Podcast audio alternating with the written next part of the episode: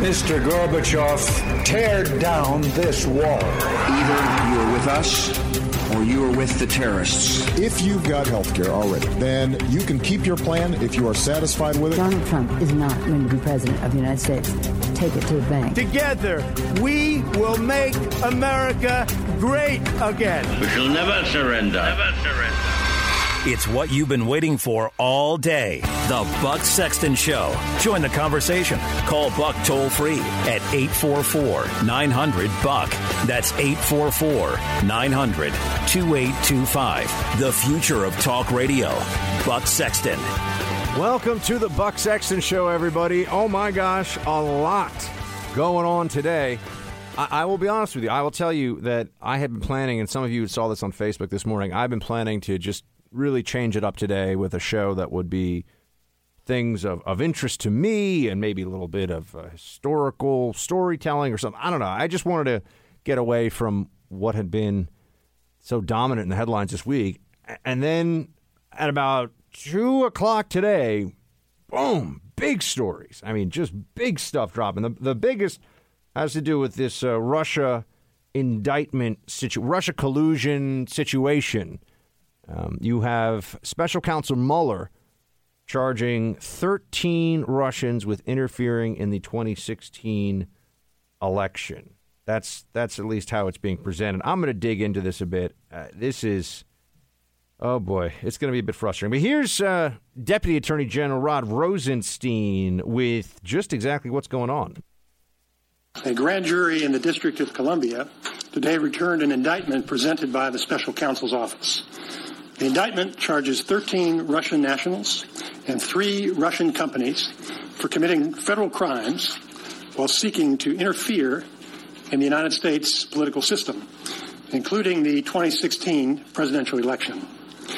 The defendants allegedly conducted what they called information warfare against the United States, with the stated goal of spreading distrust towards the candidates and the political system in general. Now, this is being spawned by both sides. The Trump colluded with Russia and betrayed his country side, also known as the mainstream media, as well as the, no, this is nonsense. How could anyone think this about Trump? I'm so sick of this malarkey investigation as being a day when we've come to a conclusion, right? There was no collusion. There was interference. There was no collusion yet. How much interference was there? Here's the problem, folks. It's never going to end. They're never going to stop. It doesn't matter what comes out. It doesn't matter what the actual information is. Rod Rosenstein, Mueller, heck, even throw Comey in there. If he stopped taking Twitter photos of waterfalls for a moment. Throw Comey in there, and if they all said, you know what, we've really looked into this, and Trump, there was no collusion with Trump. He didn't do anything wrong. You know what the press would say? Still unable to find Trump-Russia collusion, but questions linger. That's all. So I'm just preparing you. It's never going to change. So let's just get. So we'll focus on the facts and ignore as much as we can the nonsense political spin that's being put on all this by people who aren't invested in the facts. They're invested in a narrative. Here's what happened. You had a bunch of Russians, according to the indictment today. I read through the indictment several times. You had a bunch of Russians, part of a Internet Research. They had some phony name for it, Internet Research Company. And they set up phony bank accounts in the U.S. and took on IDs of Americans. So there, look, there are some actual crimes that occurred here. Identity theft, wire fraud. But they set up sock puppets and Facebook stuff, and I think they maybe got a rally or two together somewhere by using the Internet in order to run a whole bunch of different messages during the election and after the election. They were sometimes pro-Bernie Sanders. They were pro-Trump in some ways. They were anti-Hillary, anti-Rubio, anti-Cruz. This started, everyone.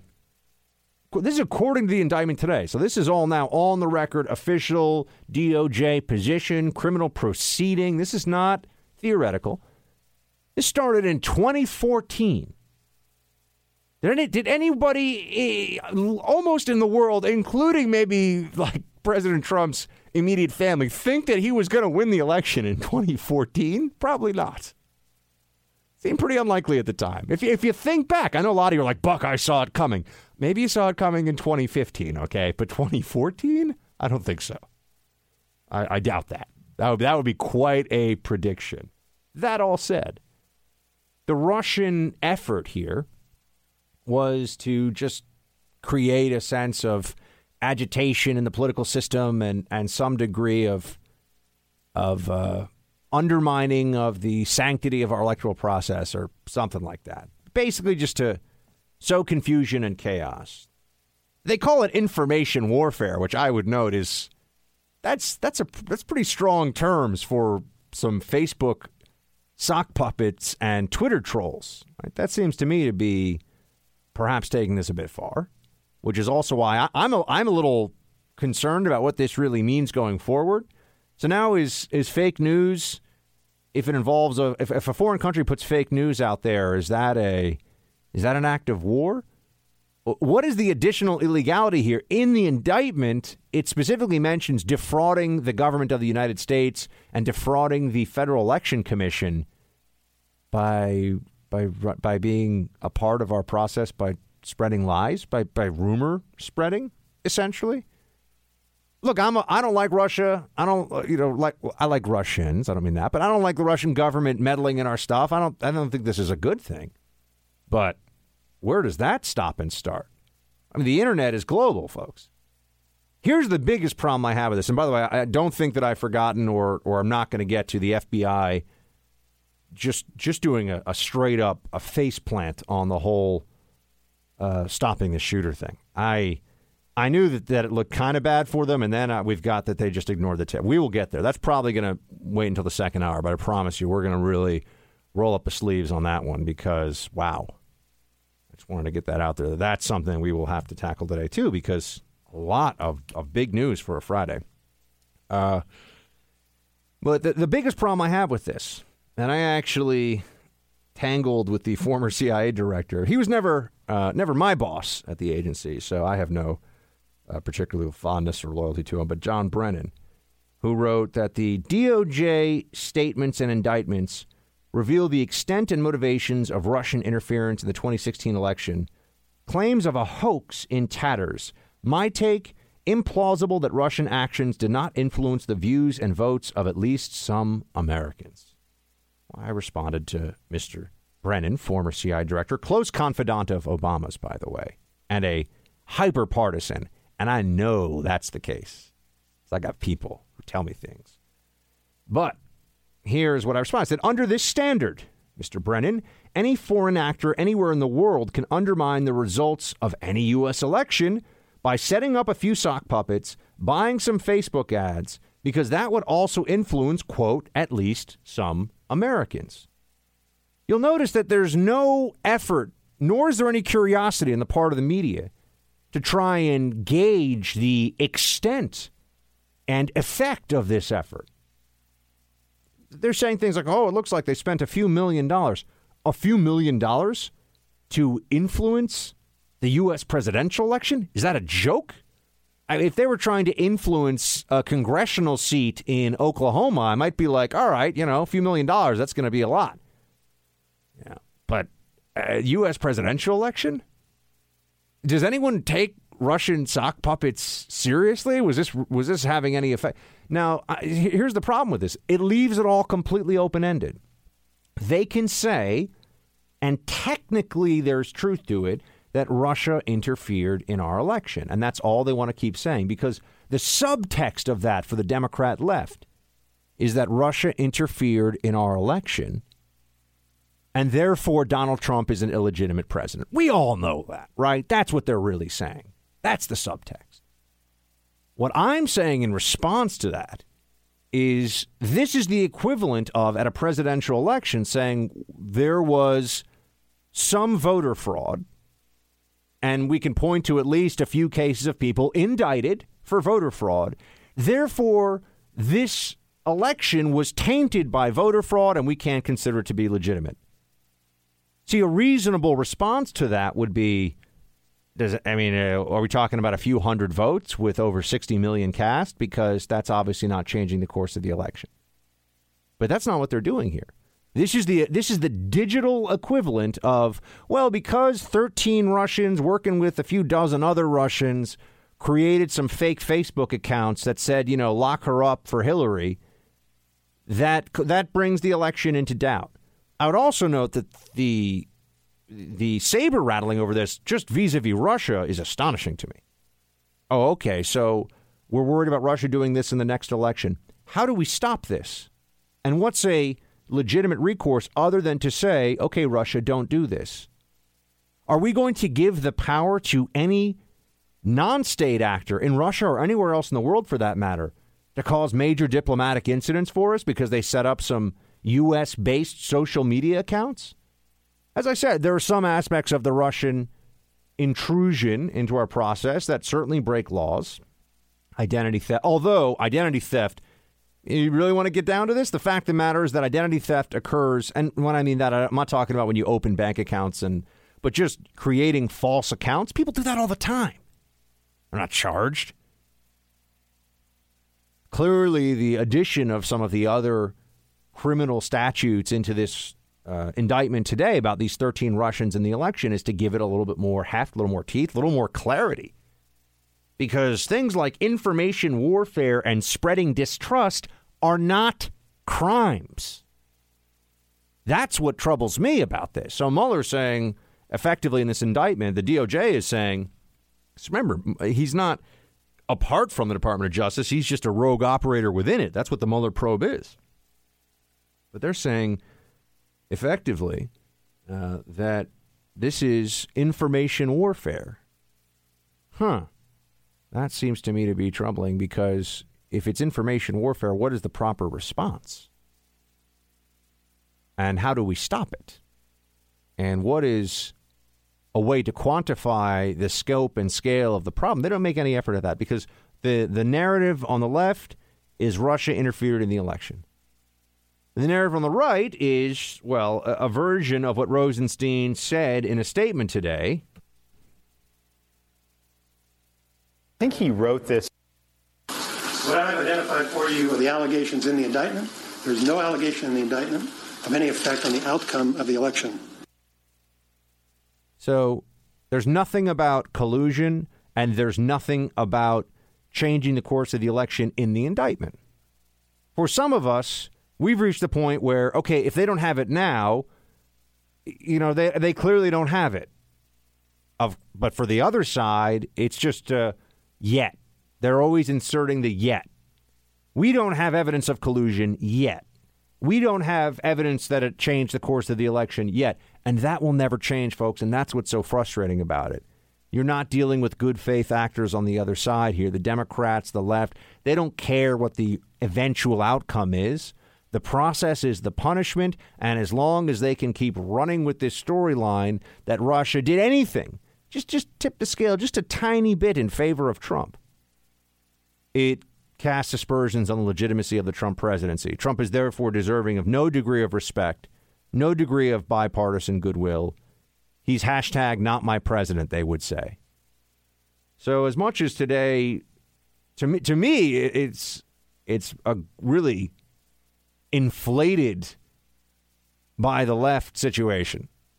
It's just not as big a deal as they want to make it into. It's also not going away anytime soon. So we'll get into more of this. But, I take a different approach. I saw a lot of conservatives saying, see, no collusion, no collusion. I want to say, guys, yeah, no collusion, but that doesn't stop this, because they just say no collusion yet. They say we're going to find collusion. So just, don't think that this is the end of it, based on the fact that they haven't asserted any Trump-Russia active conspiracy here.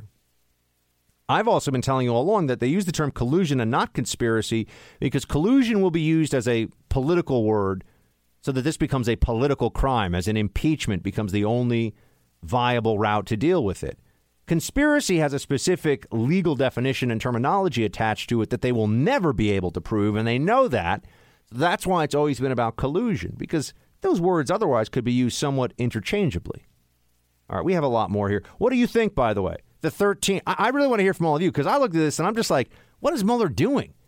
These Russians are never going to get extradited. They're never going to face justice. They set up some sock puppets. They use some fake bank accounts. You know, I don't think they stole money from anyone, although I have to go back and look at that. But so they're guilty of some identity theft and wire fraud. It's not good. It's criminal, but it's also not keeping me, up late at night, shaking in my booties here. And as for the information warfare, I just think it's laughable. I'm not okay with it. I don't approve of it. I think Russia's a bad actor in this situation, but I also think, come on, everyone, let's get a grip here. You really think that this had any effect on anything?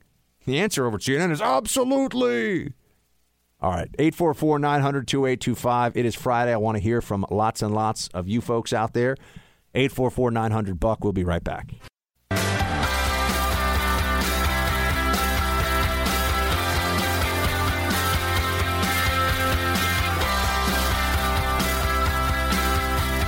The defendants posed as politically and socially active Americans, advocating for and against particular candidates.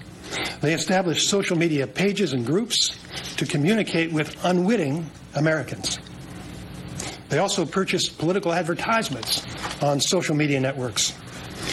The Russians also recruited and paid real Americans to engage in political activities, promote political campaigns, and stage political rallies.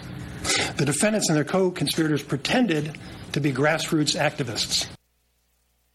So is this information warfare or just FEC violations? Or is it both? You know, I'm wondering, where do we draw the lines here? They're saying that 13 guys indicted for this. That's it. You'll notice that there's some, I think, very...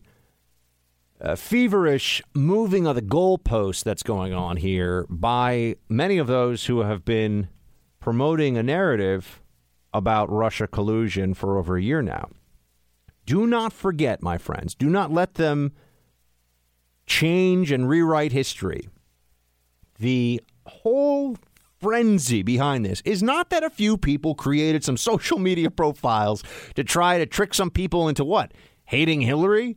Think about how much noise was out there. You want to talk about separating the signal from the noise. How many millions and millions of Twitter accounts, hundreds of millions of Facebook accounts are posting things about the election. Literally hundreds of millions. And yeah, this was the difference maker. This is laughable. Except people think that it is the biggest political scandal of the last, 100 years or whatever. I mean, the Democrats do.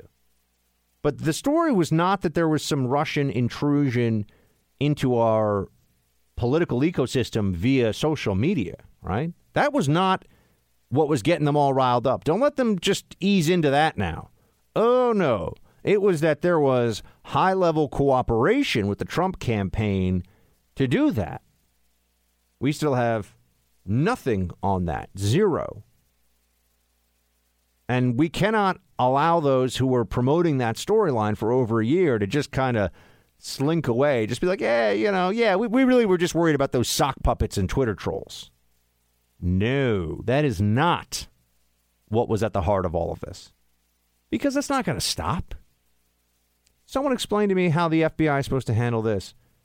Some group in Russia sets up a few hundred accounts to try and help a political candidate in the U.S., and they're tweeting stuff out about them. Are we... And they're pretending that it's coming from, Bill in Kentucky. Are we going to do what? We're going to block the Internet from Russia to the U.S.? I mean, let's think about this for a moment. We're going to freak out? Yell at the Russian government for this? I just want to know what's the real response. We've been talking about trying to deal with Russian intrusion in the elections. So how do we do that? Anyone have any ideas? I'm wondering. We'll be back.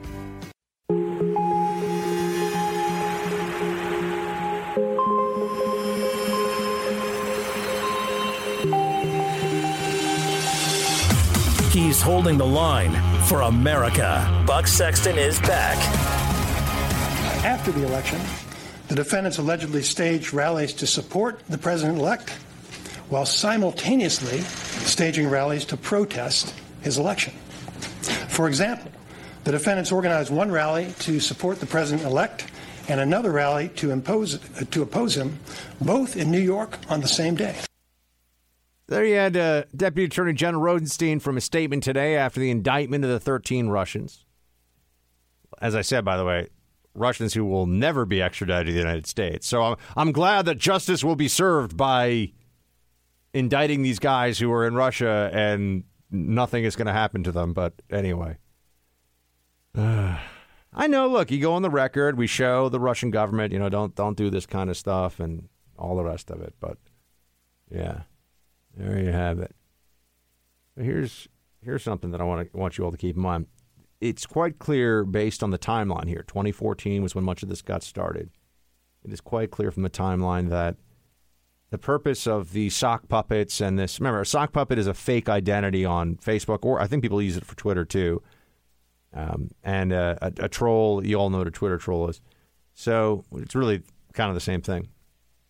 The reason they did all this was to create some degree of distrust and chaos in our political system, but I just think it's a laughably inept effort to do that, right?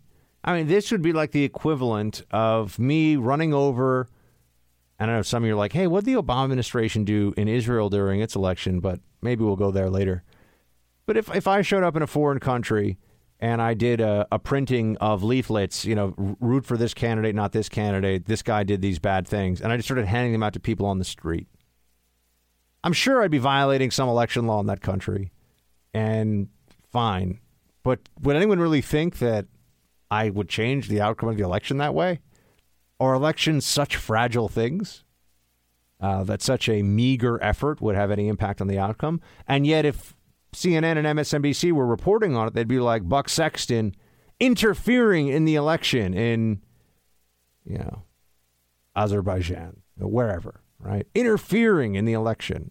Technically true, but as I said to you with the voter fraud issue, okay, but we need some sense of context and scale, some sense of how important this is. You know, it's also technically true that I committed a crime today. It is technically true. You could even say that today I branded myself a criminal because I jaywalked a couple of times because I'm in New York City and we all jaywalk. Would it be fair to call me a criminal because I jaywalked today? Is it specifically, if you want to get really technical about it, did I break a law? Yes. But should I be locked up for that one? I really hope not, because all the rest of my fellow New Yorkers are going to get locked up too. I think I'm trying to illustrate the point here. I hope it's clear enough with what I'm trying to say. Meanwhile, the press just wants to freak out at Trump. The Mueller investigation. Mr. President, will you punish Russia? Do you feel vindicated, Mr. President? Will you punish Russia? Come on, help me win the election, Mr. President. Will you punish Russia? Will you put sanctions on Russia? Will you put sanctions? Nothing on Russia, Mr. President. Mr. President. Mr. President! Mr. President, will you put sanctions on Russia? Mr. President, are you going to respond to this Russian aggression? Will you put sanctions on Russia? Yeah, let's just go to war with Russia over this, everybody. Let's just get to it. The sock puppet Twitter troll war of 2018. Oh, these people are nuts. Most of them don't even know that the Communist Party during the Soviet Union was sending funds to various fellow travelers in the United States, specifically so that they would publicize communist ideology, anti-American stuff. And by the way, they also infiltrated some major left-wing publications with all that, but they don't like to talk about that. And they infiltrated the State Department, look up Alger Hiss, and a whole bunch of other places in the United States government. Again, not saying any of that's okay. But in the case of setting up some, you know, weekly communist rag that's printed in someone's basement somewhere in the 50s or the 60s, you know, I don't think they were about to overthrow the U.S. government with that. None of this stuff is new. It's just being exaggerated now because we all know why. It is to make Trump's election illegitimate. That is the fundamental purpose of this entire thing. And to try and pretend it's anything else is preposterous. I want to know. I would like some of these people who go on TV. By the way, it's like CNN is just basically hiring anyone who's ever worked for anyone who's ever worked for Mueller or James Comey is like finding employment and airtime over at CNN now. Isn't that curious? All these FBI and DOJ folks that with an axe to grind against the administration. Oh, they're just civil servants doing their duty, sir. Mr. President, will you sanction Russia? Yeah, sure. Trump should have, oh, man, he could have had some fun with that one. I think he just wanted to ignore it. But you have all these people now that are running around with this on TV, and they're saying this stuff, and at the end of the day, they're doing Russia's work for them. Nothing could be more undermining about our elections than the storyline that CNN has been running with for over a year now, and MSNBC, and the New York Times, and the Washington Post, and many others. Right? They are clearly convinced or willing to convince their fellow Americans that Trump cheated. That's what this is about. Trump cheated. Here's a fun thought experiment, folks, with the 13 Russians indicted today. Do any of you think that if Hillary had won the election, we would all be sitting here worried about the Russian intrusion into the next election? No.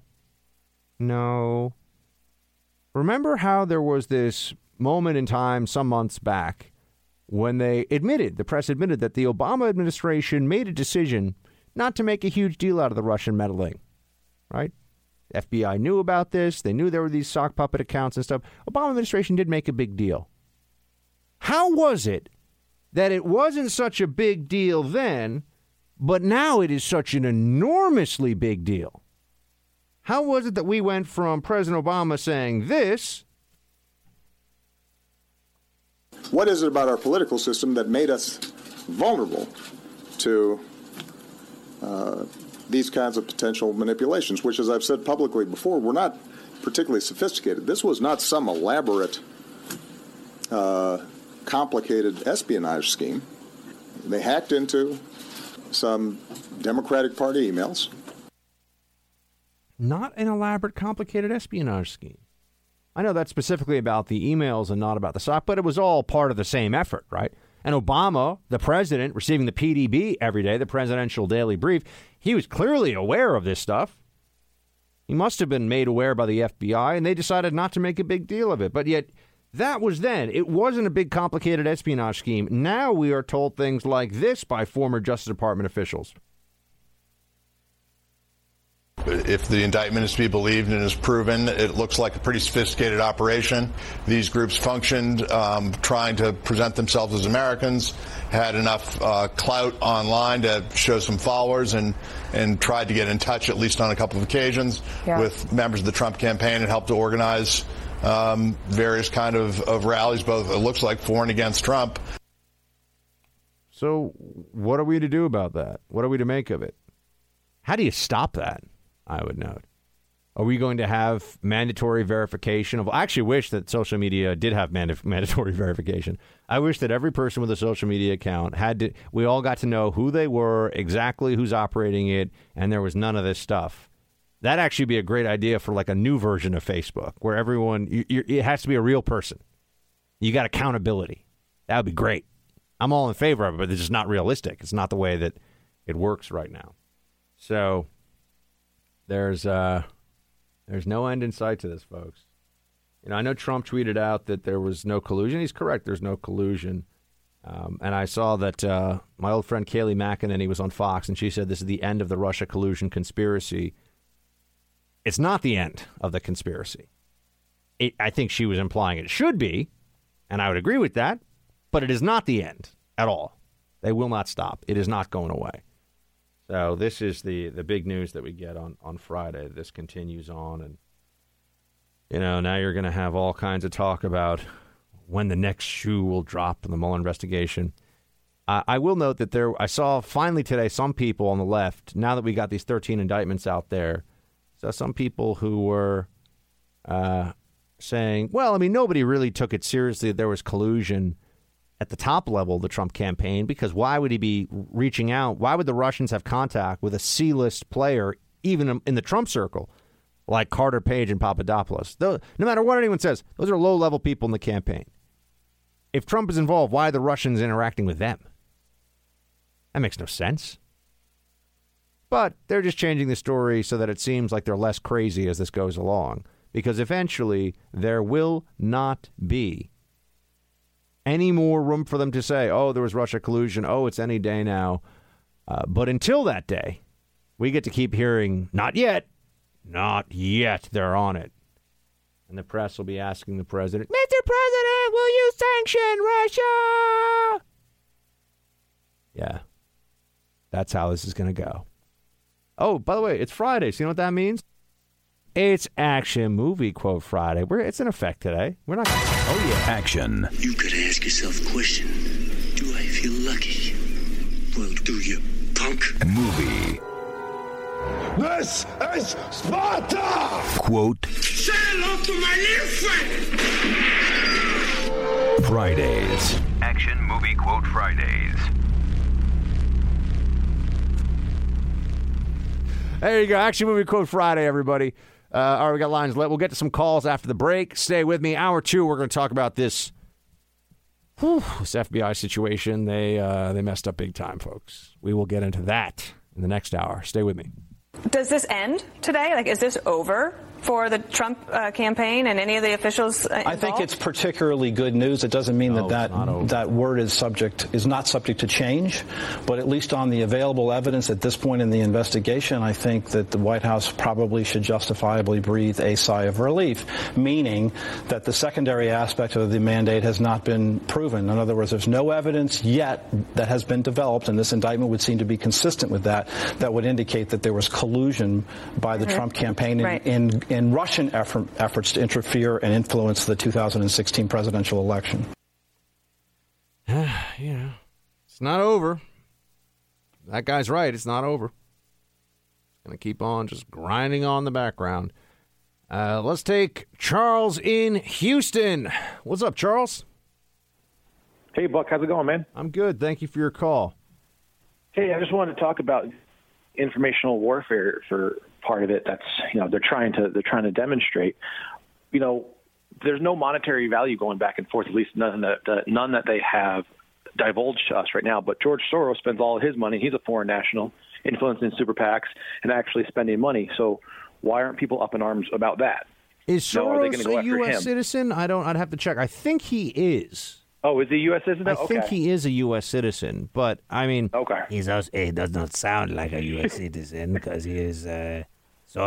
But, yes, he is a U.S. citizen. So, okay, well, then that takes that off the table, But that's where I was going with that. Not sure where we could go there. But we'll check. I could be wrong. I mean, but I also wonder. He is a U.S. citizen. Yeah. I also wonder, Charles, at what point does this become so? If it's an FEC violation, meaning it's a Federal Election Commission violation for Russians to be trying to wage information warfare. That's from the indictment, which I've never even heard of as a crime before. I'm not saying there's no such thing as information warfare, but that's a very malleable term, right?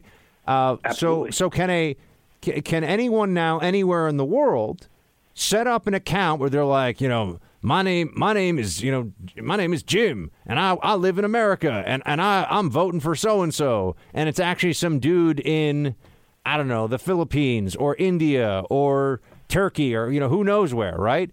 And are they waging information warfare against the United States? It seems a little extreme. Well, with an open internet, so you're going to open internet and go down that route, people can do whatever they want, exactly. But even take the international flavor out of it. What if Buck Sexton tomorrow writes a blog post based on information of that moment, stating something, and then comes back 6 months later, they found more information. They come back and say, well, Buck was spreading information warfare. He's a terrorist against the state. He's domestic. And where does the line get drawn with this? This is what I was amazed, and I got a lot of heat for this on Twitter because I said this seems like weird overreach to me. Look, I'm not saying that identity theft and wire fraud or whatever aren't crimes. I get that, but the whole point about how information warfare is being waged by the Russians here, I'm like, information warfare, they were advocating for different political candidates in this country. We, by the way, we do all kinds. The U.S. government openly does all kinds of stuff. We've got our pro-democracy organizations abroad. Guess what? A pro-democracy organization in a country that doesn't have democratic elections is influencing the country, right? I mean, we have all these different international institutions, so we're influencing countries all the time. I just think the information warfare concept is... that strikes me a little weird, you know? If they just indicted these guys for identity theft, I'd be like, yeah, okay, fine. Information war, a conspiracy to defraud the United States government was what they actually said in the indictment. Defraud the government how? I mean, defrauding the individuals who had their identity stolen, fine, but defraud the government because they were spreading ideas? Then that's called politics, Buck. Yeah, that's what I thought. You know? But our foreign, also, how about this? A lot of foreign media entities are state-sponsored. So is now a state-sponsored media entity that operates in this country. We were just talking about Al Jazeera earlier in the week, and they might have to register as a foreign agent, right? But there are a lot of foreign media entities. Does the Daily Mail, the UK-based Daily Mail, are they waging information warfare in this country if they spread a story that's a lie? Or take the BBC. You're absolutely right. The BBC, that's government news. I mean, if they that's government information. So okay, so people would say, well, those aren't hostile. Okay, so what about Chinese state-sponsored media? What about like a Xinhua news agency? Are they waging information warfare when they post stories on the internet in English and people share them here? I mean, I'm just trying to think this thing through beyond. Oh my God, Russia, and you know, it starts to get a little hazy, doesn't it? Well, you're using logic again. You're trying to think of the bigger picture, not the immediate soundbite. You're trying to say, okay, if they say this, what does it mean for A, B, C, and D as well? You know, you're thinking down the road and implications, right? You're not just going the Democrat mantra, going not our president, like you're pointing out before. Yeah. Well, I appreciate that, and Charles and Soros sends his regards. Have a good weekend. You have a good weekend. Bye, Buck. Soros misses you. Bye bye. Kenny in Boston. Kenny, we got about like less than a minute, but you've been on hold and everyone else is on hold. What do you got, Kenny? I got a couple things. I got a quote, and I have a thing about the Russian blockbuster, as it's called. You know, what's the scariest thing about me is the timings and the patterns of these announcements and stuff. They come at a great time. So, is it possible that this particular Russian thing was based on the fact that they dropped the ball on the shooter investigation, and that this story has actually been lying and waiting? You know, they just hastily threw this together or got the thing through, and all of a sudden, oh yeah, guess what? We get we don't know when these indictments were laid down. We are going to talk about, Kenny, thank you for calling up. We're going to talk about the FBI, what we found out today about how they handled that tip. The FBI got a tip that could have prevented that shooting, folks. So I had planned, team, welcome to Hour 2 of the Buck Sexton Show. I had planned, because it was Friday, to move on to some other topics. I felt like we had discussed what was necessary with regard to that terrible shooting in Parkland, Florida. I wasn't going to touch on the subject at all today. I didn't think it was really something we had to do. I felt like we had covered it. And then this FBI statement comes out this morning. And I am at a level shocked, but also not at all. You know, there's a part of me that wants to believe that the FBI is more on it than this. But then there's also a part of me that knows that federal bureaucracies and the federal government, it's what I said to you yesterday, that the government can't protect you all the time. And the government can't protect you that well a lot of the time. It's up to you. It's up to all of us. You got to protect each other. You got to protect yourself. Here's this FBI statement. I'll just read it to you, and then we'll get into what we're supposed to make of this. It's on January 5th, 2018, a person close to Nikolas Cruz, the Parkland shooter, contacted the FBI's public access line, tip line, to report concerns about him. The caller provided information about Cruz's gun ownership, desire to kill people, erratic behavior, and disturbing social media posts, as well as the potential of him conducting a school shooting.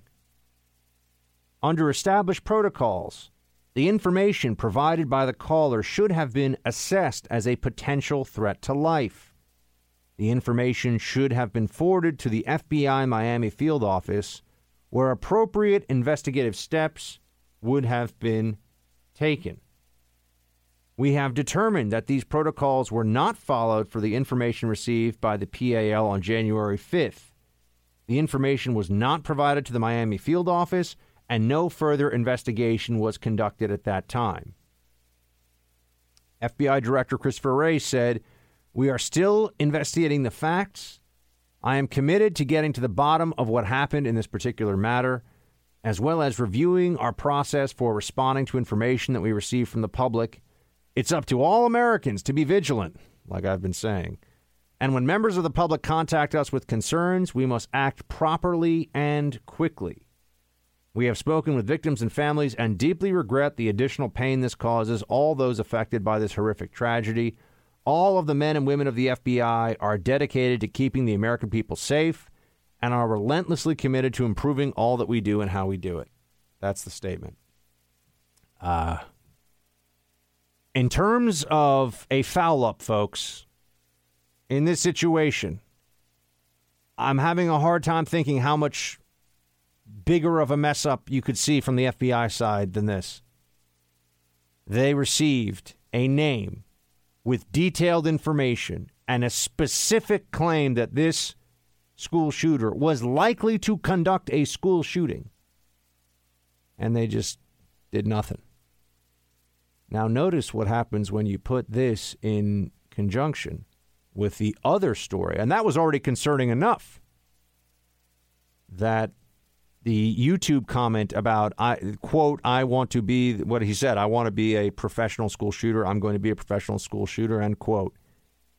How that was flagged for the FBI. The FBI met with the person who flagged it, which I will note, you know, when they just do that and don't follow up and try to find the person who did it, it makes you think, do I really want to see something, say something? Because all of a sudden I've got FBI guys who are like, well, how do you know this person? You know, what do you know about this? Look, I can understand from a normal person's point of view on this. You might say, maybe I'm just not going to see something and say anything. But they had that information about the YouTube posting. In true name, Nikolas Cruz, spelled in a way that very few people in the country spell their name that way.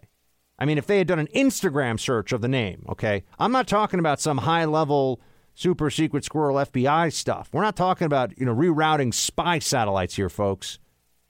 If they had done an Instagram search of the name on the YouTube comment, they probably would have found the kid right away. I'm guessing there aren't a lot of Nikolas Cruzes that are writing that kind of stuff and have photos of them all over the place with knives and guns and looking pretty aggressive and mutilated animals and all the rest of it, right? So they fell down on that one, and I was willing to say, okay, look, a lot of comments, there's a lot of stuff going on, nothing's perfect, and, there's human error here, and I understand that. However, when you have someone who is calling in to the FBI line with detailed information and a name about an individual who may be involved in who may be soon to be a school shooter, and the FBI does nothing, what the heck is the point of the FBI's public access line? And, I do think it's unfair to immediately jump to a conclusion that I saw a lot of people doing on social media, which is, maybe they were there was too much Russia investigation going on for there to be any resources put to this. I don't think that's fair. Different offices, different. But I do think, if someone had called into that tip line and said, I know the guy who offered to give the Trump campaign Hillary's hacked emails, I feel like that person would have there would have been a call back and there would have been some action taken. I do think that's true, which tells you something about the priorities these days of America's premier law enforcement agency, at least from the top down. That maybe that the influence that this collusion hysteria has had is deeper than we think, but I'm surmising, I'm theorizing on that one. But you'll notice that there was this recitation of the mantra after this terrible school shooting of, if you see something, say something. It's incumbent upon each one of us to report to the authorities, report to the authorities. It was reported repeatedly and in detail. Everybody knew. Every red flag was seen and noted and spoken about. And what we get to here is there nothing the government can do or would do to stop this? And I think the answer is maybe. Even if they had followed up on this, maybe the intervention by the FBI to sit down with this kid and say, don't be a psycho killer, that might have had some effect. I don't know. You also could argue it would have accelerated the process, but it seems like there's very little hope. If they can't stop Nikolas Cruz from being a school shooter, what makes you think that they're going to stop the next one? This kid could not have been any more obvious, aggressive, blatant, leaving a huge trail for everybody. I mean, if we were to put this in terrorism terms, this would be like the guy who, is walking around the back of the mosque saying, I want to be a suicide bomber. I want to be a suicide bomber. And everyone knows, and they interview him and everything, and he's on the FBI's radar. And then a couple months later, he's a suicide bomber somewhere. Yeah. That is pretty analogous to what happened here. This guy, all the flags were there. We saw them. We noted it. And the FBI didn't pass it along, didn't look into this. I would say this. I wonder what other tips were called into the public access line that did get followed up on. Were they looking into, Medicare fraud in Florida? What were they spending their resources and time doing? Well, I guess they didn't even pass it on to the field office, so not to single out the Florida field office, but what were they spending their resources on? What could be a higher priority than at least looking into this? They've got the people. They've got the people to run down all the stuff we're seeing with Russia. Look, we had all this fanfare today, right? 13 indictments in of Russians for setting up sock puppets. That's a whole lot less important than what happened earlier this week in Florida. A whole lot less devastating. Not even the same universe, not even the same stratosphere of importance. And yet nobody looked into it. This is, my friends, this is not good. It does not look good for the FBI on this one. It makes us feel, like the whole see something, say something campaign is just lip service. See something, say something has meaning maybe if you're talking about, I don't know, someone engaged in white-collar fraud somewhere or maybe Russia collusion, but school shooting, this didn't get any resources or any attention whatsoever. I mean, human error. I was willing to give the FBI some benefit of the doubt on the YouTube comment because I figured, okay, there's a lot going on. There's a lot of comments that are posted here and there, but that was because you didn't have a full picture. It was just Nikolas Cruz, a name and one comment on one YouTube clip. Okay. There's a lot of... Any of you who have spent time in the comment sections of websites know some pretty gross, scary stuff that people are saying and all the rest of it. But this call had everything. Quote, Cruz's gun ownership, desire to kill people, erratic behavior, disturbing social media posts, potential of him conducting a school shooting. The FBI could have followed up on this in 2 minutes. They could have looked at this kid's Instagram. I mean, it was all there. They didn't even have to investigate, really. I mean, heck, they could have brought in a high school kid and said, hey, this is what we were told. What do you think? Can you do a quick scrub of social media? Could have brought in an intern. Would have been able to figure this out. Nothing? It looks pretty bad for the FBI. I don't know what else to say. I remember all the different the heat that the intelligence community got for both WMD and Iraq, and then before that missing 9/11. And I'm a believer in accountability for these massive and very powerful federal bureaucracies. I really am. And I don't know what accountability looks like for this because this is bad. You had Governor Scott of Florida saying the FBI director should resign. I think there's two philosophies on that point. On the one hand, you have people who will say, pardon the phrase, the buck stops with the guy at the top. And that would be Christopher Wray. So even though he had no direct ability to influence this, there has to be a show of accountability. Maybe. The other side of it is, are you really going to have the FBI director resign because of what employees far down the chain of command did not do? It has nothing to do with him. I tend to fall more into that category just because I don't think you can hold the head of an organization responsible for incidental or not incidental, but aberrant one-off conduct. It's one thing if it's systemic and not caught, and there has to be accountability for that. But, whew, man, it's a bad day for the Bureau. I don't think there's any way around that. And I don't know. It's tough, folks. Given the week we just had as a country, what we all just went through, what we saw, what we heard, the videos, the footage, everything. And I was really hoping just for the purpose of a bit of psychological recuperation, we just move past it today. And then this happens. The FBI, hey, I mean, they came clean. So I guess that's a good sign, at least for some sense of accountability. But I don't know how they could miss a more obvious one than this.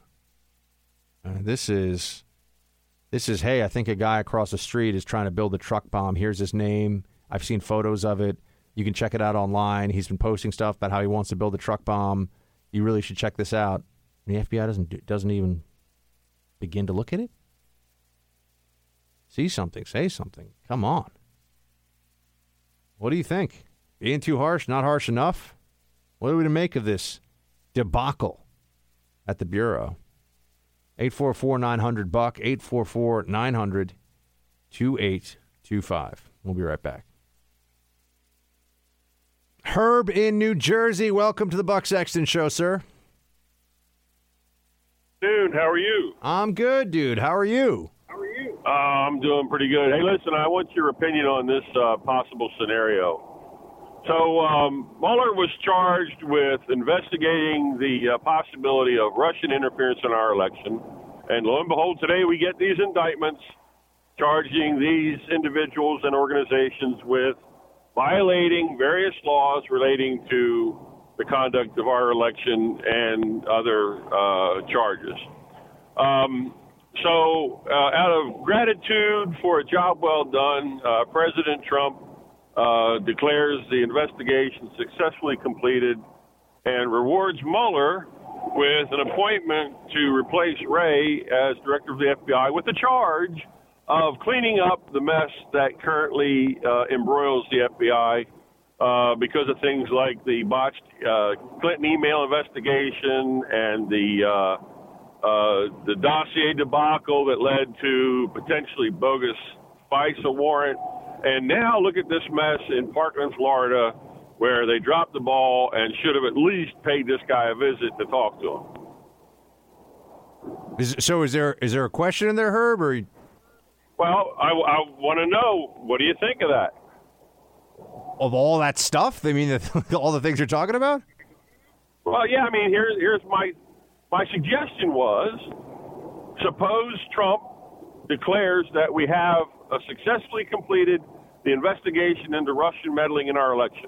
Okay. The indictments that were issued today. But he can't. And he can't. That doesn't work because the Mueller probe is still ongoing, and Mueller's already said that. Okay. Well, I missed that part. Okay. I'm just thinking that all along we've been hearing that the Russians meddled, and now we have the proof that the Russians meddled. And in his statement today, we heard. What's that guy's, the deputy director? Rosenstein made a very pointed statement that there were no, and it's in the indictment also, there were no U.S. citizens who were knowing participants. Yeah, witting versus unwitting is the term they use, yeah. Right, and it's no collusion. Yeah, but did you hear my whole thing, Herb, about yet? Because the left has not given up on this. They're just saying they haven't proven it yet. And what Rosenstein said is that, yeah, there's nothing in this indictment about that, but there could be another indictment or even a superseding indictment with more of it. But I hear you, Herb. I appreciate you calling in from New Jersey, and thank you for sharing your thoughts here on the show. All right. Mark in Waynesboro, Virginia. Hey, Mark. Hey, Buck. It's a pleasure to talk to you. Hey, so in America, there used to be a time when men that were in high positions of power, whether they were generals or government officials, if 17 innocent, precious American children died on their watch, at a bare minimum, that individual would resign. And in some cases, out of honor, that individual would go out into the woodshed in the backyard and either hang themselves or shoot themselves. Now, we had an athletic director and a football coach down there in Florida that, without a second thought, gave their life to protect those innocent kids. But look at the classlessness of Director Wray. Look at the complete despicable behavior of all of these bureaucrats in Washington, D.C. They have proven that not only are they corrupt, but they have absolutely no interest or desire whatsoever to do their job to protect the American people, and that's with a budget of money that is an ungodly sum of money to any of us. You had asked if you thought that he should resign or if somebody lower down the chain should be held accountable. What's astonishing, Buck, is no one has been held accountable yet. And you and I both know, Buck, that no one will be held accountable. And in the absence of honorable men in this fraudulent federal government in Washington, D.C., the American people are going to do nothing but suffer under this joke of a federal government up there. Mark, I appreciate you calling in, man. I will say that I think that Nikolas Cruz will be held accountable, but that will be not nearly enough justice under the circumstances. We got to roll into a quick break here, folks. When we come back, we will have much more. By the way, if you want to throw any thoughts at me on Russia, on the FBI's mess up here, or even if it's Friday, you can give me an action movie quote if you're so inclined. I was hoping to have a bit of a lighter show today, but the news conspired against me. The news colluded against me. We'll be back. All right, team, lines are lit. Let's get to them. We have Todd in Greenboro. Hey, Todd. Hey, how you doing, Buck? I'm all right. Thank you for your call. I just want to ask, what's the last caller want from his government? 350 freaking million people in this freaking country, and what he wants to he wants somebody to control everybody. What are we going to do? But on top of that, the shooting. How are you going to correct it? It's all pointing fingers one way or another. Oh, it's his fault. No, it's their fault. No, it's your fault, homie. It's your fault. Freaking the American public needs to realize it's your fault. These are your kids out here pulling triggers freaking because you are weak. Well, that's maybe point. It's I think you could say that it's our responsibility to keep our children safe. It's the fault of the shooter, Nikolas Cruz. And I do think that there's reasonable criticism of the FBI's failure to follow up on a very specific tip about exactly what happened here.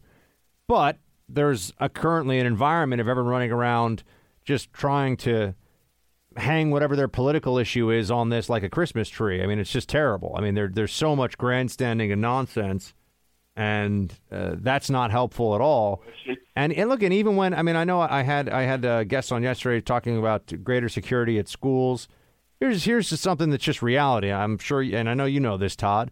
Somebody has an AR-15 and they're planning out a mass slaughter of civilians, and they know the area well, they know the target well, they understand who's going to be there, where they're going to be, and they're just trying to kill innocent people. You could have had 50 armed guards there, and at best, you might have had a faster response time and fewer casualties. But people were almost... there was no way that you weren't going to take casualties once the shooter got on the grounds and had an AR-15 in his hands. It's just not realistic to think otherwise. Correct, but can I ask a question? Yes, sir. Is it a question of security, or is it a question of your government? Well, I mean, well, it kind of rolls in together. But, I mean, security in schools, we put more security on in our banking system than we do on our children. I mean, who are the greatest teachers? Who are the greatest teachers in America? That's one question. That would be American Special Forces. They jump into other countries and teach them how to kill people. They are the greatest teachers in America. Now you've got retired freaking Green Berets all over the East Coast, all over America. Could you not put them in a school, have them have a weapon on them, and they could stop this mess? It's security. It's not freaking your government. What are we doing? What are we doing? Well, the answer is, I think, by the way, Todd, we're not going to do very much. I think we're probably going to do nothing in the aftermath of this that's different from what we're already doing. I appreciate you calling in. I appreciate your passion. Thank you, sir. Have a good weekend. Al in Colorado. Welcome to the Buck Sexton Show. Hey. Shields high, Buck. Shields high, Al. I want to offer a solution. First of all, they ought to stop giving every federal employee an automatic employment until retirement. They ought to be able to fire them, and they can't. Yeah, civil service firing is almost impossible. I've talked to people about this before. If you show up on time for your job, leave on time, and don't break the law, it is very hard to fire a civil servant. Right, and don't punch your boss in the nose. My solution is the problem. The problem lies in that you notify the FBI that so and so is a bad guy. The FBI goes out and says, "Howdy, what you doing?" He says, "Nothing." The FBI can't do anything because he hasn't done anything yet. Well, that's right? A good point. That's what I've been saying. Let's say, yeah. Al, the FBI had not failed to, as it admits, failed to follow protocol here, and they had met with Nikolas Cruz. They'd sat down with him and they'd said, "Hey, we see all this stuff. We're hearing some very bad things about you." They can't lock him up based on anything that I have seen. Oh, no, you're right. And so if he's really committed to this, he may say, "Oh wow, the FBI visited me. They're on to me. I better go." They can't. And then people have said things like, "Why can't we put them under surveillance?" You're not going to put every wacko in the country under 24-hour surveillance because you just can't. You don't have the resources, the time, or the manpower. There's no way you'd be able to pull that off. And you also then get into a whole question about, well, how can you put somebody under 24-hour surveillance if they haven't actually committed a crime yet? Right. These are the problems of living in a free society, my friends. The rule of law sometimes means that things like this are complicated. Buck, I've got a solution. Here's my solution. I'm listening. Okay. Authorize these FBI guys when they go out and they find this young man, and he is a man at 19. He's definitely a man. And you take him and you put him in the car and you drive out to the nearest prison, and they're all over Hell's Half Acre. You take him to the nearest prison, and you say, "We're just going for a visit." And you walk him through there, and you show him these miscreants in the prison and say, which one would you like to be the boy toy for? And this is some version, I think, Al, of the I believe it was MTV. And Al, thank you for calling her from Colorado. I believe it was MTV that did a version of did a show called Scared Straight, where they would bring juvenile delinquents into a very frightening prison and have them. I remember watching this, so I know it's a thing. I think it was called Scared Straight, but they would scream at them in prison to get the juvenile delinquents to stop their delinquent ways, basically. And they had guys who, I remember there was some very, how do I put this? Some salty language was used by the convicts to really bring the point home. There's a little bit of a feud going on right now, a feud brewing that we'll have some fun with here, where CNN is calling out by name on TV one of your, I'm guessing, favorite senators. Certainly, I'd say he's in your top 50 senators for sure. Maybe your top 5, maybe your favorite, but definitely your top 50. Who is that senator? And what is the feud? If you stay through the break, you will find out all of these things. So I just want to tell you a bit about how CNN likes to present the gun control debate on air. I remember many years ago after the Newtown shooting, a friend of mine was asked by producers over at CNN. This is before I worked there. A friend of mine was asked at CNN to present the pro-Second Amendment point of view, and he was on a show with a live audience. They didn't tell him that. They also didn't tell him that during the show, he would be asked to stand up and give the Second Amendment point of view, surrounded with the parents of Newtown victims. That was how they wanted to, you know, structure things. They thought that was the way to go. That wouldn't in any way influence his feelings about making his point of view. They would have parents standing next to him who were crying, understandably, who were heartbroken about what had happened. And he was supposed to be the one defending the right to bear arms, standing right next to them. That was how they wanted to do it. CNN, and that was Piers Morgan's show, by the way, if you're wondering, which I'm sure is no surprise to any of you, that Piers Morgan would take that approach. He is aggressively ignorant on the issue of gun control and the Second Amendment, and still weighs in on this issue all the time. He might be great on other things. He might be a really nice dude. I don't know. Point is, he's not right on the Second Amendment. But CNN also wants to go after people like Ted Cruz, for example, and say that Ted Cruz is, well, we have the clip. We invited Republican senators, Marco Rubio, Ted Cruz. Why? He's from Texas, because he talks about this issue a lot. We invited the governor to come on the show this morning. They declined. We say, let's get after it. It's not a slogan. It's an approach. You have to take these issues on. You got to ask the tough questions. You must be held accountable. Rubio says this is an inexplicable tragedy. That couldn't be less true. Governor Scott is actively fighting right now to penalize doctors who even ask patients in their state if they have firearms. Where are they? They won't come on here. They're on Fox News this morning, the mothership, so they won't be pressed about gun control. What are they afraid of? Yes. What are they afraid of? Well, here's the problem with that. A little issue.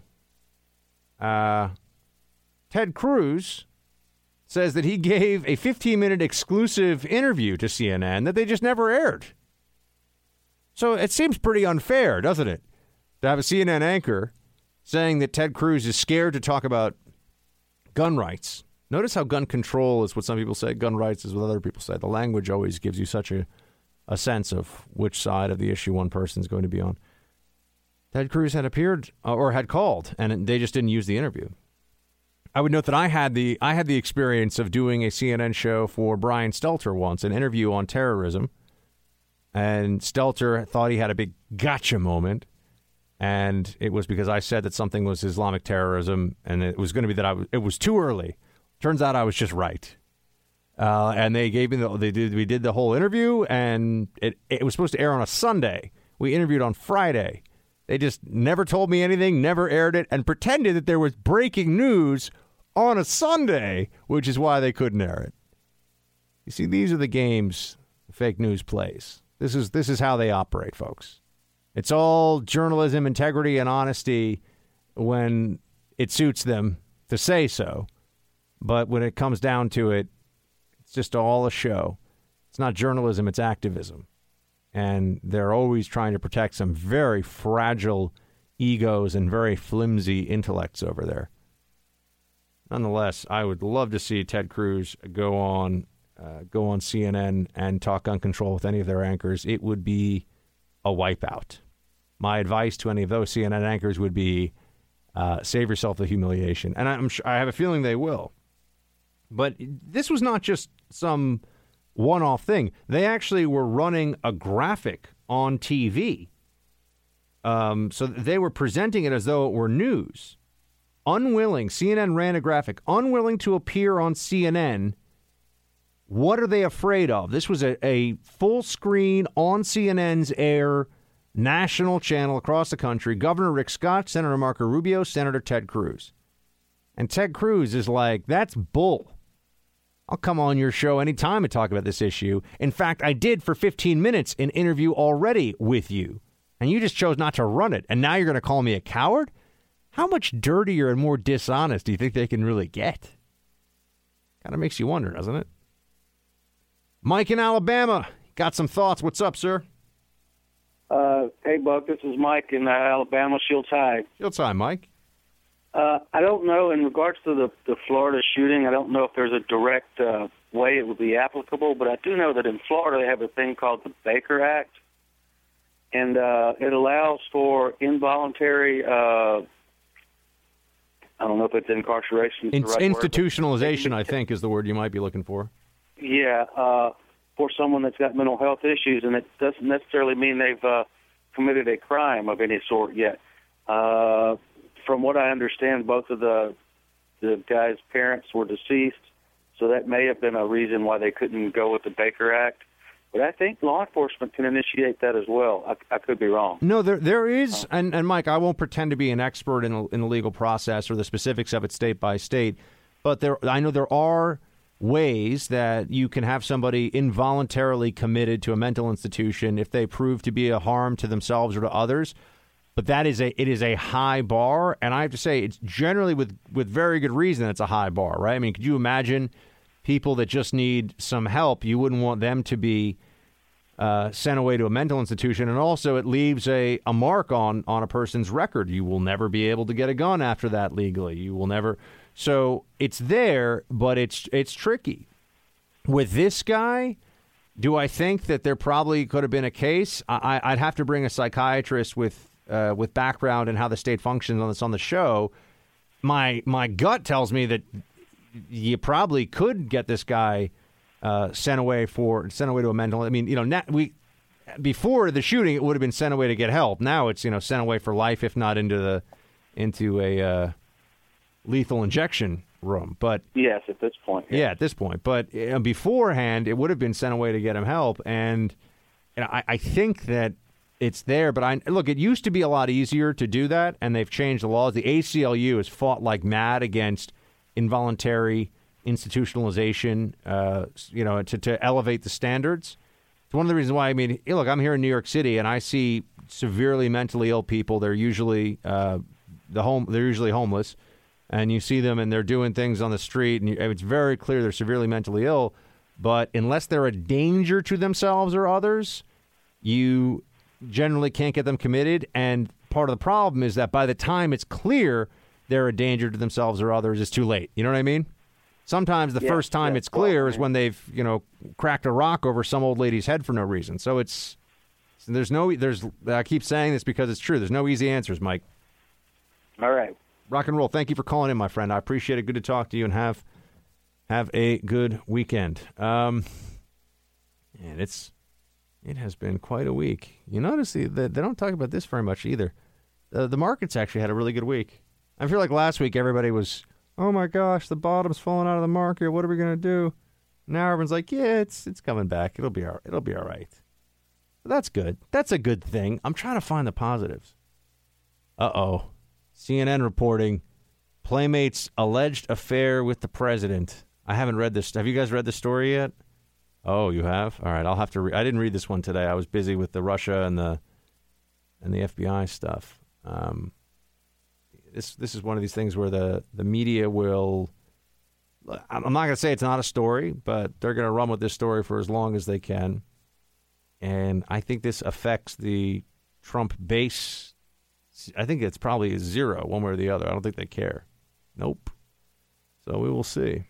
This is just kind of where we are now, and the way we deal with not political scandals, but politicians' personal scandals. Whether you believe it or not, it's still just not going to have an effect. Things have changed quite a bit. We will talk about immigration coming up, because I think that is a subject that we can get some greater clarity on after it was so pushed aside this week by some of the other major events that had happened. We'll also... I have a friend joined to talk to us about an interesting program in, well, a research that shows that school choice may help lessen criminality, which you can imagine that'll have all kinds of interesting discussions going forward. I wish that they'd get back on the school choice issue at the national level. It has not been something that's been a part of Trump's agenda. And we will have some of your thoughts via roll call. We'll have kind of an extended session. We'll spend at least a solid segment of roll call coming up. It reminds me, by the way, facebook.com/BuckSexton if you want to share thoughts. Also, we always post stories and more on bucksexton.com. Please do check it out. We'll be getting into that and a whole bunch of other things. And then by the time our third hour is done, folks, and you listen to it, your weekend gets to begin. So that's exciting. We'll be right back. Hey, everybody, I just wanted to take a moment to say before I bring in some esteemed guests here, I just find it so disappointing the way people get so nasty to each other over the whole Russia investigation thing. And particularly, look, I expect the left to act like a bunch of maniacs. A lot of them have staked their careers at some level. Not really. I mean, people will forget, but they've staked their credibility on there being really an impeachment that comes out of all this. They think they're going to take, the media believes they're going to make right the election by taking down the Trump presidency with this narrative that will lead to an impeachment. So there's a lot going on here, but it just bums me out to see the different people who are involved in all this, who are just nasty, and they're conservatives, you know? They somehow believe this. They've somehow bought into this, and they refer to other conservatives as Trumpists or Trumpers because they don't think that the president of the United States hatched some conspiracy with the Russians to just... The whole thing is so nuts, and it is, you know, it is problematic. It is troubling. It is really bothersome to me that we have reached this point now where you can't even really have a civilized discussion about this. You can't even, you know, you have Adam Schiff making quite clear what the real goal is here. Play clip 7 for me for a second. The president's conduct was so incompatible with office that they needed to vote to remove him. It is going to be important for people to know that that was not something that we were seeking from the very beginning because of what this will put the country through. So I think early talk about impeachment before we finished our investigation makes that case more difficult if the evidence comes to support it. And we need to let Bob Mueller do his job. And a big part of what I consider my job right now is making sure we stay the hell out of Bob Mueller's way. Because they want to impeach Trump. I mean, this starts to get to be pretty preposterous here. I mean, there's a reason that they're so set on this Mueller investigation. So we know that some Russians have been indicted, and it's not going to change anything. They might even indict some more Russians. Not going to change anything. We've known about this for a long time. We have been hearing about Russia interference in the election for a year and a half. And you'll notice no one ever has some policy in mind for it. No one ever has a solution they want to talk about. This is just all about Trump, which I can kind of handle at some level, but I also feel like, you know, because I know I expect this, but I just feel like what's with these conservatives? They really would rather, they want to be right on this one in that Trump betrayed his country. That would make them feel better. They'd be happier with a future in which we have, I guess, a Pence. By the way, it's not like they would accept Pence as a replacement for Trump. If, in fact, they did impeach and remove Trump from office, they would say the whole thing was illegitimate. It would cause a crisis of governance and a crisis of confidence in our governing institutions in this country, the likes of which certainly has never occurred before in my lifetime. But it's just disappointing. There's a childishness in the media on this issue that it's just gross. It feels icky. Anyway, we're going to talk more about what's going on with immigration here in a second. I've I've been saying to you that, you know, some big stuff happened this week on the issue of immigration. It's not like this just we should just skip over it. So I wanted to bring in our friend Mark Krikorian from the Center for Immigration Studies. I know it's Friday. We're going to be talking policy kind of late on a Friday, but, you know, hey, we're always focused on what matters here, folks, or at least most of the time. Sometimes not really. When I'm screaming and pretending to be a journalist yelling at Trump, maybe that's not. Or my Soros impression, which, by the way, I feel like I don't get enough appreciation. I think my Soros is pretty good. Like, I think it's, if you listen to Soros, you know, he sort of sounds like this, and he'll talk about the markets and the things that the market is doing. And I feel like that's kind of, listen to some Soros audio. That's pretty close. It's not perfect. Gosh, everyone's a critic, you know. It's like somehow my Hillary impersonation, which sounds nothing like Hillary, everyone is like, you're spot on.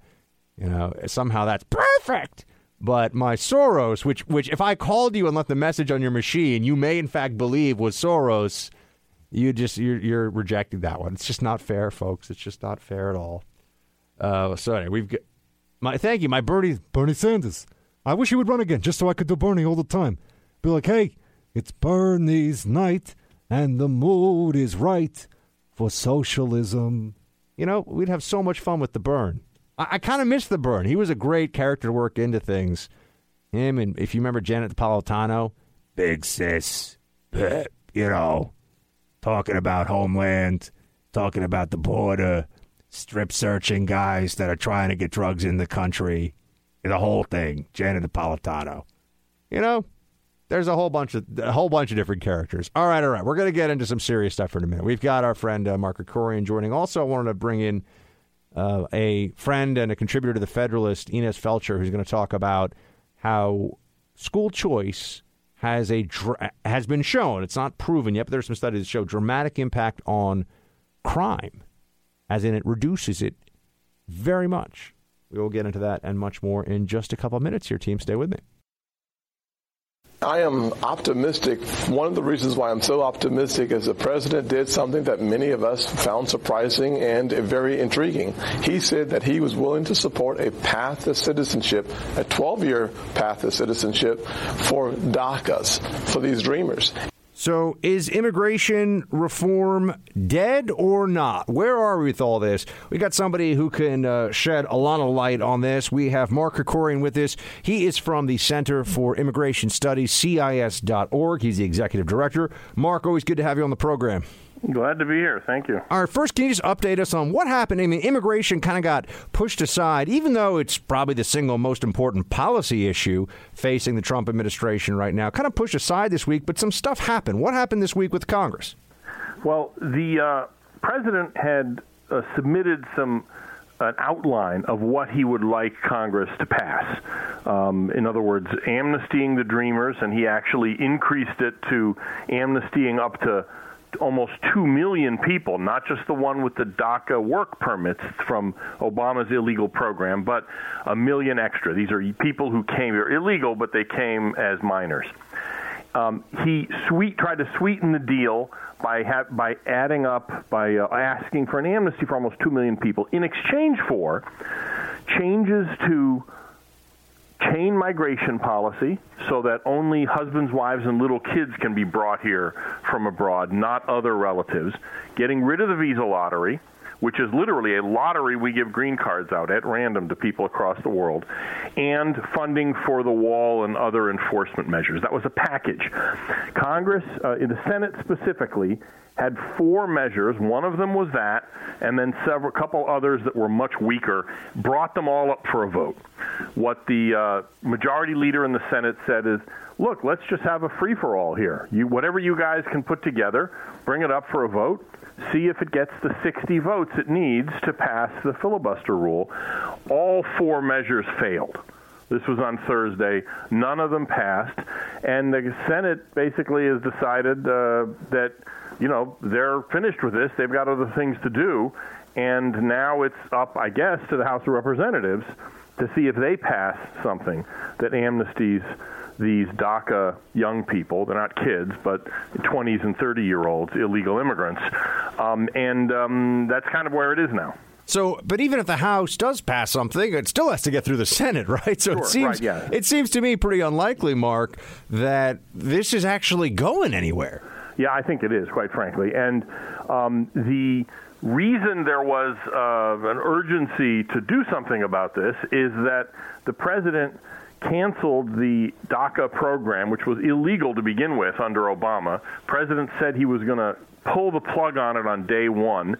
He waited till day 200, but he finally did pull the plug on it. And March, the beginning of March, is when the program expires, because they gave them a grace period, and people would start losing their work permits. So there was this idea that they had to get it done by then. Well, several court rulings, outrageous court rulings, actually said the president couldn't do that. In other words, he couldn't cancel a memo. That's all it was, a memo from a previous administration. Supreme Court's going to strike those down, almost certainly. So at some point, people with work permits are going to start losing their work permits. They're going to expire. And I think once that happens, maybe there'll be some more interest in doing something on this, but probably not. So I think what this really boiled down to is that the Democrats and some of their Republican pro-immigration allies valued keeping chain migration very high. In other words, they were unwilling to cut immigration by a couple 100,000 a year rather than amnesty, these young people who grew up here.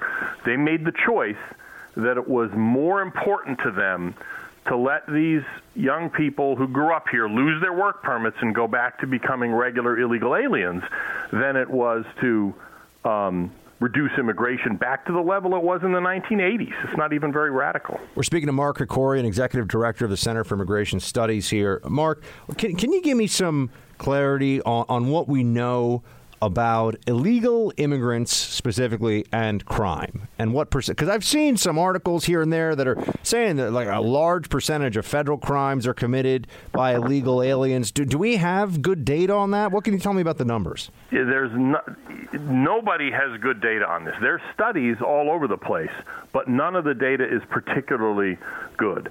And there's no question that illegal immigrants make up a hugely disproportionate share of the federal prison population. But remember, most people in jail are in state prisons. That's where most of the crimes are punished. Not right. You're a burglar, you stab somebody, you go to state prison. Right, exactly. That having been said, there's been research that suggests immigrants might be less likely to be involved in crime. But again, the data is terrible on this. People don't want to know. The FBI does not do a good job of collecting data on this. There's a recent report by a scholar named John Lott, Lott, who's done a lot of work on gun issues. Oh, yeah, I know John. We've had him on the show. Yeah, he got a data source from Arizona, which specifically, in other words, from their state prison, that specifically does ask legal status. And he found a very disproportionate rate of criminal activity on the part of illegal immigrants specifically. So that's an important finding, but it's just one finding. This is something that the powers that be literally don't want to know the answer. Well, that was my next question. How is it possible, Mark, that we have people who are in custody and yet we don't have numbers about how many of those who are in the government's custody are actually illegal aliens? That just seems unfathomable to me. They keep all kinds of data on the prison population. Yeah, I mean, look, I'm not saying they don't know in each individual case, but remember, if you know a fact about the various people you arrest, but you don't enter it into your computer system, then it doesn't matter if it's on a piece of paper. No one can ever really know it. You can't use that data for analysis. It's kind of like with these DACA people we were talking about. A lot of them use translators to fill out their applications. They're so assimilated, they're so Americanized that we need to give them citizenship, and yet a lot of them don't even know English. And so it would be good to know what percentage don't know English. You know what? It's on the form, but they never entered it into the computer, so there's no way to know. There was a program that was with crime. There was a program, Mark, that was talked about briefly at least, by the White House earlier this week that would have changed the Supplemental Nutrition Assistance Program, SNAP, better known as food stamps, by having a food box essentially as part of the benefit, so it wouldn't be entirely the equivalent of cash, which is what an EBT card is right now. And I people were asking me this, and I said, look, I don't really have the answer for you, and so I wanted to pose it to you. Do we have good numbers on either immigrant usage of federal welfare and or illegal alien usage of federal welfare? We actually do, and we seem to be, the Center for Immigration Studies seems to be the only people who ever used it. Let me explain. There is information from Census Bureau surveys on whether people have used government benefits, but it seems that it was underestimated. That's usually where the data comes from. That's what we've used at the center when we report this. Well, there's a different survey, which for technical reasons is much more difficult to use, which specifically is about use of government programs. And what we found was we the first people who ever looked at that to figure out what immigrant welfare use is. We found out that families headed by a foreign-born person, this is legal or illegal put together, about half of them use at least one government welfare program. 51% is what we found. And it's really pretty remarkable. Illegal immigrants are, I don't have the number in front of me, it's slightly lower because the illegal immigrants themselves are not eligible, but their children are eligible. And if you get an EBT card to go shop at the grocery store, the 4-year-old is not going to the grocery store with that. In other words, you're getting it on his behalf because he's a U.S. citizen born here, but he's not doing the shopping. So an illegal can almost be the custodian of the federal benefits for the legal child, right? Right. Not almost, but literally. It is, okay. And it's not like the kid is the only one eating the food. You know what I mean? So these benefits are widely used even by illegal immigrants, and it's not because anybody's ripping off the taxpayer. The fact is almost all of these families, immigrant families, legal or illegal, who are getting government benefits, they're people working in that family. It's just that they're a mismatch for our economy. They're low-skilled people, and they can't earn enough money to feed their own children, literally. So the question is not so much how do we keep immigrants from using welfare. The more important question is, why are we letting people in who are incapable of earning enough money to feed their own children? And Mark, before we let you go, it seems to me that perhaps with the way Trump has approached immigration reform up to this point, he may have exposed something, which you also alluded to, I believe, before, which is that it's actually not necessarily DACA recipients who are the crown jewel of the Democrats' immigration reform desires. It may actually be chain migration, which I've noticed they're now calling family-based migration, which is one of the terms for it. It's just that chain migration is also a long-used normal term, which they're trying to make, somehow problematic or un-PC. But no, I think you're right. The goal here, or let me put it this way, the more important thing is to keep immigration going indefinitely into the future. And the DACA young people, they're happy if they could get them green cards. Sure, they're not against that. But if they don't, if the price of that is giving up an unending flow of immigration in the future. Remember, last year we had 1.2 million people got green cards. If that's the price, if reducing that down to, say, 800,000 or 900,000 or 600,000 or 700,000, if that's the price, then they're not going to pay it. They're okay with these DACA people losing their work permits because the more important issue is keeping immigration going indefinitely at as high a level as possible. Real quick, you don't expect any major legislation on immigration this year? Is that fair to say? Yeah, I think, I may be wrong, but yeah, if I were a betting man, I would bet lunch on nothing happening. Yeah, well, I'm putting my chips right next to yours on the table. I think the same is true. Everybody, Mark Krikorian, CIS.org for the Center for Immigration Studies work. It's a great site. They do fantastic stuff. Mark, have an excellent weekend. Thank you for joining. You too. Thanks. Bye. Team, we're going to roll into a quick break. We'll be back with an interesting study that very few people know about that I think has implications for a lot of stuff when it comes to schools in this country and when it comes to violence, in fact, in this country and criminality and how schools can play a role perhaps in lessening all of that? I know I'm speaking in very generic terms. That's because I want our expert to inform you, so stay right there. All right, so we talk about school choice among conservatives with some regularity. It hasn't gotten a lot of attention in the Trump era, but I think it's something that we should refocus on. And there actually is some research out there that shows it may have benefits beyond just the usual test scores, math, reading, and all of that. It could actually have a much bigger societal impact. But I have to bring on the expert to talk about this one. We have Inez Feltscher with us now. She is a contributor to The Federalist. Inez, great to have you on. Thanks for having me, Buck. All right. So tell me about this research. I've heard you speak about it briefly before, but apparently it's something that ties together behavior and school choice in ways that really would matter to broader society. Right, exactly. I think it's really important to think about the broader implications. I think actually behavioral implications and societal or community implications are actually a lot more important to our daily lives than things like test scores. Although I'm happy to go through the evidence that shows that school choice raises math and reading scores. The evidence that I want to talk to you about today is actually these two studies that came out fairly recently. One about a charter school in New York, in Harlem, and the other about the Milwaukee Voucher Program, which is the longest-running modern school choice program in the nation. The first study is comes from both Harvard and Princeton, a joint study, and it was on the Promise Academy Charter School in Harlem.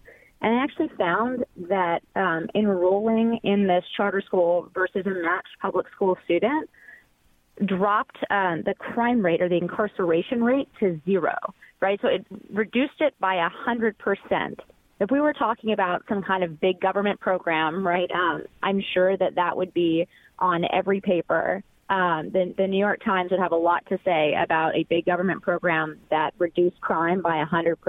Yeah, I was going to say, could you just repeat exactly? You're telling me that if people enrolled in this, students enrolled in this school in New York City, the crime reduction for those students was 100%. That's pretty astonishing. Right, for boys. It didn't do as much for girls, although it did reduce their crime as well. But girls commit far fewer crimes than boys do to begin with. But I feel like I'm being woman-splained right now, but that's okay. We all have our advantages. Anyway, the second piece of evidence is a study from the University of Arkansas, which has a whole department that studies the effects of school choice. And it's on this very long-running voucher program that started in 1991, which is why we can actually go ahead and do longitudinal studies on kids as they they graduate from high school and get into their 20s. And as it turns out, there were enormous effects of the voucher program on all sorts of criminal measurements. So felony convictions for kids in the program versus a matched public school student fell by almost 80%. Okay, drug crime was down by 93%. Theft, 87%. I mean, I think you get the picture, right? These are massive effects that we haven't been able to replicate with any of the big government programs that we have, either in education or in the crime prevention arena, right? I think especially this week, people are asking a lot of questions, Inez, about what can we do with troubled youth and how do we prevent, problems from those who slip through the cracks and everything. It sounds like this is at least an area that is worth pursuing more, which is, does school choice have a massive dampening effect on violence? Yeah, absolutely. And I think it also circles back to the main point, which is people care about the values that their kids are learning in school, right? It's not, of course, we all want our kids to learn how to read and to do math, but the values are equally important. Shaping a child's character used to be a large part of education. And increasingly in the public school system or in the traditional public school system, that's either something they don't pay any attention to at all, or, it's controlled by one left-wing point of view. And parents are left, if they have different values, are left with very few options about, if they can't afford to send their kids to a private school on their own dime, if they can't homeschool because mom and dad both work, right? They have very, very few options to find a school or an education for their kid that actually fits with their values. And this is something conservatives should be especially concerned with, right? Our ideology is going to die out if we keep sending 90% of our kids to the public school system that teaches them to be left-wingers, right? And that's, you know, some of that we can counteract at home, but not all of it. And so it's incredibly important that we get these choices that then have so much of an impact, not just on test scores, but on things like families, on communities, on crime rates, on values, things that conservatives normally like to talk about. Yeah, crime, behavior, violence, and society at large. If schooling can have an effect on this, a very positive effect on this, and school choice in particular, it would seem like that's an area that should get a lot more attention from the administration and from the media at large. But as we know, teachers' unions, not so much a fan of this stuff, Inez, from what I understand. Absolutely not. Teachers' unions basically resist all change to the education system, even though pretty much everyone agrees that the education system is failing our kids. The unions have this constant refrain, which is, if you give us more money, we'll make it better, right? We've been giving them more money, both on the federal and the state levels, for basically 40 years, and they haven't done better. In fact, the problem has in many ways gotten worse. And so they, every time they come back with the same refrain, if you just give us more money this time, we'll make it work. When in reality, we spend among the highest per pupil spending in the developed world. We're number 3. What do they spend in D.C., by the way? It's like private school tuition per student. Oh, yeah. It's like Sidwell Friends tuition, not just any private school. It's $30,000 per student. That's astonishing. Okay? Imagine if every D.C. parent got $30,000 in their pocket to send their kid to whatever educational experience was best for that kid. Just imagine the impact that would have. But instead, it's going into the same system that is repeatedly failing kids and failing families who don't have a lot of other options. Inez Feltscher is a contributor to The Federalist. You can read her latest at thefederalist.com. Also follow her on Twitter. And Inez, we're going to have to get in touch with somebody at the White House to get them to start looking at school choice stuff, because I'm not hearing enough about this. And I feel like this is one place where conservatives win when people know the truth. Absolutely. And more importantly, get in touch with your state legislators, get in touch with your state lawmakers, because education policy should be made at the state level and largely still is. 90% of the funds come from the state, and the states really set the policy. So talk to your legislators, make sure that, you know, they know that this is an important issue for you. To me, I think it's the survival of our ideology, of the belief systems that we have, of, civics in America, and really of citizenship in America. If we don't, improve the quality of the education that our kids receive, we're just going to continue down the wrong path. Inez Feltscher, everybody. Follow her on Twitter. And Inez, have a great weekend. Thank you for joining. Thank you. Jane, we're going to roll into a quick break here. When we come back, we're going to get into some roll call. Whew, man, it's a lot for a Friday, everybody. I tell you, today, I kind of cleared out the schedule. I talked to some Fox people. I'm like, you know what? I'll do one hit today. I can't. No more TV for me. I'm gonna wear some sweats.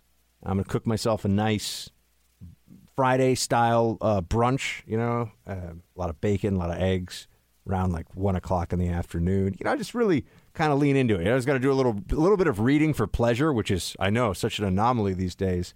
It's going to kick back, relax, maybe put on some Cat Stevens and let the cat purr. And instead, I know now his name is like something like Yosef Islam or something, right? Cat Stevens changed his name to Salman Islam or Yosef Islam or something. I forget what Cat Stevens' name is now. But anyway, you got to let the cat purr while you're drinking some Zima. And I was just sitting around, thinking that it was going to be pretty chill. And sure enough, it was like, blam, huge story on Russia. And then, blam, FBI dropped the ball. And I'm sitting here, I'm like, oh, no, my whole day got turned upside down. And then, the problem with getting involved in this stuff is you start to see some of the Twitter battles, right when the news breaks, you want to get in there. And next thing you know, you're in some long Twitter exchange with some clown from who knows what network, and you're like, why am I even doing? What am I doing with my life? Like, what is the point? What is the point of this? I should be focused on the content for the show, focused on making sure that I'm as prepared as I possibly can be every single day for the Freedom Hub, which is no doubt my mission and my mantra. But it was quite a change today. So anyway, with that, I will get into I will get into some... Oh, there we go. Yes. Team Buck, it's time for roll call. Hooah! Roll call. We got to make some cool, like... You know what I mean? We should probably take some Lee Ermey quotes. Isn't that the guy's name from Full Metal Jacket? Action Movie Quote Friday. I should know this. You know what I'm saying? And we can intersperse them and create our own thing for roll call. Like, I didn't know they stacked stuff that high. You know? That stuff, something like that, and we put that in there. That's amazing. I admit, I think that there are a couple of movies where you have to think of it as a movie in two parts, and one of them is Wedding Crashers. The first hour of Wedding Crashers is like a highly entertaining, amazing movie that I can watch anytime. The second hour is a not funny, depressing, weird devolution into the depths of human despair and like frailty. It's not what I would sign up for at all, right? Basically, when they leave the island with the really nice country house on the shore of Maryland in Wedding Crashers, it's no longer a movie you should watch. I kind of feel, and some of you are going to get mad at me, but you know what? That's okay. I like to provoke sometimes. I feel the same way about Full Metal Jacket. First hour of Full Metal Jacket is like cinematic masterpiece. It's incredible. It's, you know, among the best of Kubrick's works. The second hour is, you know, you could have like taken it and put it in the middle of the movie Platoon and been like, yeah, it's like all kind of the same. I mean, it was fine. It didn't have quite the same impact. And I think Lee Ermey, and I'm probably getting his name wrong, but the drill instructor really carried the movie on his shoulders. He did quite an amazing job. A timeless character. And I'm sure he's a conservative. All right, into roll call now. Pardon the digression there. Big fan of your show. This comes from John. So, John, I'm a big fan of you. Original Saturday Squad here, OSS. You have the perfect mix of analysis, opinion, and humor, and you are polite to callers. Miss the days when you'd be doing your show after a panel appearance on CNN and you would vent some anger. That was good stuff. I download all your Shields High podcasts. You should consider doing a deep dive on Operation Ajax. There's probably a lot of misinformation regarding this. For a recommendation, I would recommend blank. He's a blankety blank, blank, blank. Okay. Anyway, keep up the good work and Shields High. Oh, thank you very much, John. Yeah, the only good part about CNN is that when they would cut me off and not let me respond during an ambush, I would then sometimes come on radio and just vent spleen for like a solid 30 minutes on it, which made for some good radio. There were buck slaps all over the place. There were just buck slaps left and right. So, you know how it is. Oh, there it is. Oh, hey. Oh, there it came out of nowhere. By the way, every time we do that, I think of the radio show on Parks and Rec. Do you guys know Parks and Rec, the show? Where the guys, you know, what's his name? Crazy Ira and the douche. I mean, that's like among the best parts of the show. Although the guy whose name is like Mervyn Myrtle or whatever, who's the NPR style host, I actually like his pseudo radio show more. You know, it's like, oh, we're listening to Swedish jazz music, and he's just so boring. And they're talking about like the mating habits of flying squirrels and stuff like that. It's NPR. It's great. It's great stuff. Not actual NPR. I mean, their version of NPR in Parks and Recreation. Another thing, I'll give you a tip. Skip to season 2 if you haven't seen Parks and Rec. Season 1 is garbage.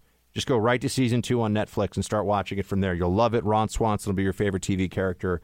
One of your favorite TV characters of all time. But season 1 is bad. It's almost like unwatchable. So you got to go right to season 2. You miss nothing. All right. Now we have Bill, who's next up. Food for Poor. 30 to 40 years ago, the poor could get basic food, flour, beans, cheese, power eggs. I guess that's powdered eggs, right? Powdered, yes. Powdered. I can't speak. Power eggs sounds like something you take before you're lifting. Yeah, I'm lifting the weights. I'm very strong. I'm going to pump you up. I have to do the clap thing there. I don't know if you could hear that. Not a lot of SNL sketches really hold up from back in the day. Like there's a lot of nostalgia with them, but if you go back and you watch some of the Jim Belushi stuff, you're like, this doesn't hold up. All right. He writes, food for the poor, 30, 40 years ago, you get that stuff. They all had to take all these commodities, not just what they wanted. This means they had to prepare the food instead of just pouring it out of a box. They would take all, and if they did not want some, then throw it in the trash or sell it to someone. All right, Bill. Well, thank you for the historical context there. I would say this. I am going to have to return to this issue of food and food stamps and all that. This was a surprise here on the show. I mean, the response on the phones, on email and Facebook to that one segment, which I just kind of thought about something I had read earlier in the day, was profound. People were really, really into it. So we will get into that some more. Irwin writes the following. Hey, Buck, I agree with you. There's really no solution to this problem. I fully support the Constitution and the Second Amendment and therefore support the idea that this kind of unfortunate situation is a cost of doing business. You know, Irwin, I'm so open to any ideas that will fix this, that don't have really bad trade-offs that are all, and are also worthless actions to prevent it, right? If someone says we can do this, it would stop gun violence. So that's why when people say more armed security at schools, all right. How much more? I don't know. How highly trained? Up for discussion. But more? Not opposed to that.